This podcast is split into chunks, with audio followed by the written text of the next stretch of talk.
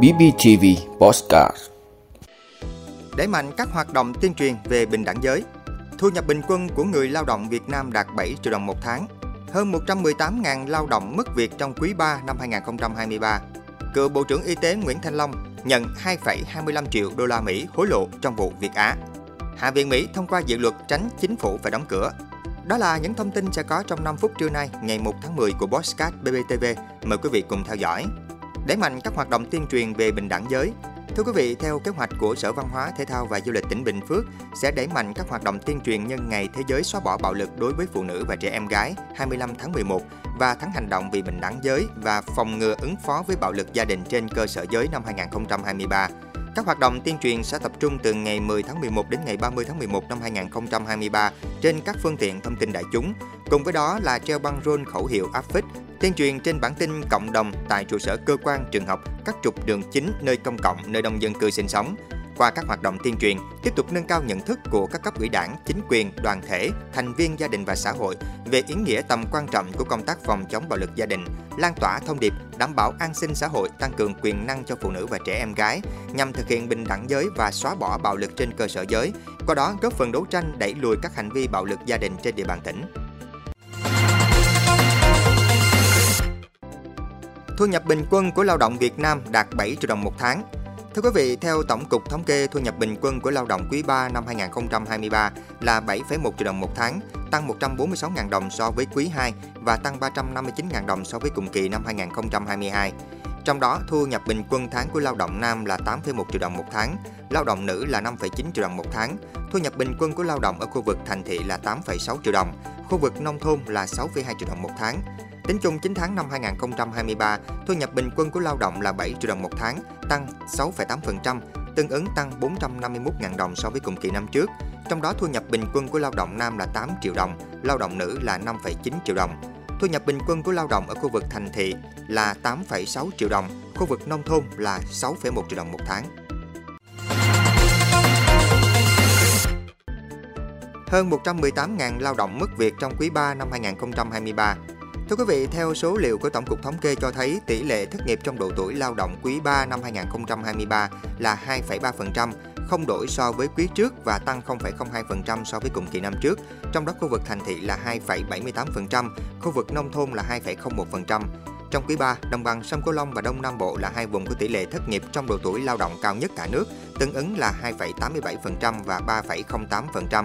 Tin tức từ báo cáo nhanh từ các địa phương, số lao động nghỉ giãn việc của các doanh nghiệp trên cả nước trong quý 3 năm 2023 khoảng 54.200 người, giảm 187.300 người so với quý trước. Chủ yếu là lao động ở các doanh nghiệp có vốn đầu tư nước ngoài chiếm 66,3%, tập trung ở ngành da giày với 31,9% và dệt may với 30,9%. Số lao động bị mất việc trong quý 3 năm 2023 là 118.400 người, giảm 99.400 người so với quý trước, trong đó tập trung chủ yếu ở Bình Dương là 33.600 người và thành phố Hồ Chí Minh là 34.600 người. Do các địa phương này có nhiều lao động thuộc ngành dệt may và da giày. Tỷ lệ thất nghiệp trong độ tuổi lao động 9 tháng năm 2023 là 2,28%, giảm 0,07 điểm phần trăm so với cùng kỳ năm trước, trong đó khu vực thành thị là 2,73%, khu vực nông thôn là 2%. Cựu Bộ trưởng Y tế Nguyễn Thanh Long nhận 2,25 triệu đô la Mỹ hối lộ trong vụ Việt Á.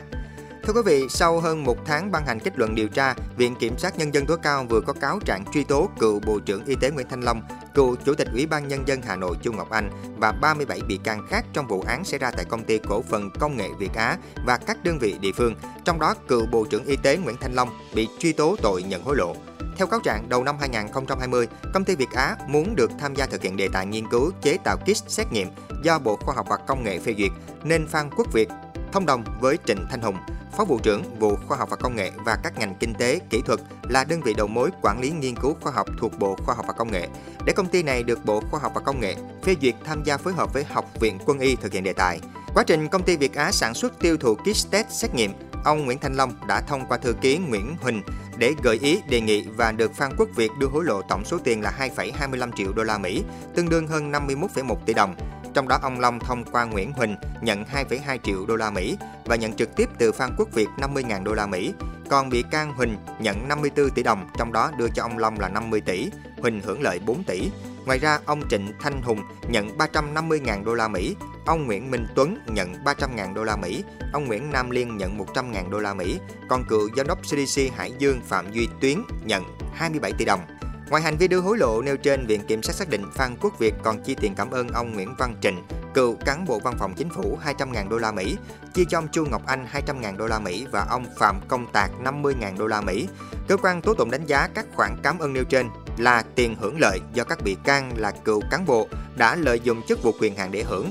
Họ không có sự bàn bạc gây khó khăn để Phan Quốc Việt phải đưa tiền nên không cấu thành hành vi đưa nhận hối lộ.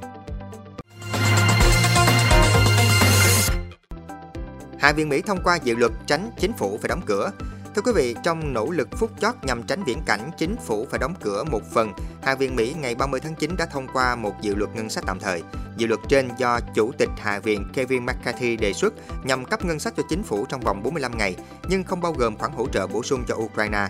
Dự luật đã được thông qua với 335 phiếu thuận và 91 phiếu chống. Trong số 335 phiếu thuận có 209 phiếu của các nghị sĩ Dân Chủ và 126 phiếu của nghị sĩ Cộng Hòa.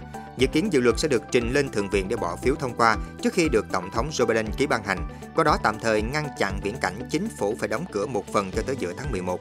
Nếu dự luật không được thông qua tại Thượng viện, vào đúng 0 giờ 1 phút ngày 1 tháng 10 theo giờ địa phương, tức 11 giờ 1 phút sáng nay ngày 1 tháng 10 theo giờ Việt Nam, chính phủ Mỹ sẽ chính thức đóng cửa một phần. Theo đó, đông đảo nhân viên liên bang sẽ phải nghỉ phép không lương, trong khi hơn 2 triệu quân nhân tại ngũ và quân dự bị sẽ phải làm việc không lương. Ngoài ra, nhiều chương trình và dịch vụ của chính phủ cũng bị gián đoạn. Cảm ơn quý vị đã luôn ủng hộ các chương trình của Đài Phát thanh Truyền hình và Báo Bình Phước. Nếu có nhu cầu đăng thông tin quảng cáo ra vặt, quý khách hàng vui lòng liên hệ phòng dịch vụ quảng cáo phát hành số điện thoại 02713 887065. BBTV, vì bạn mỗi ngày.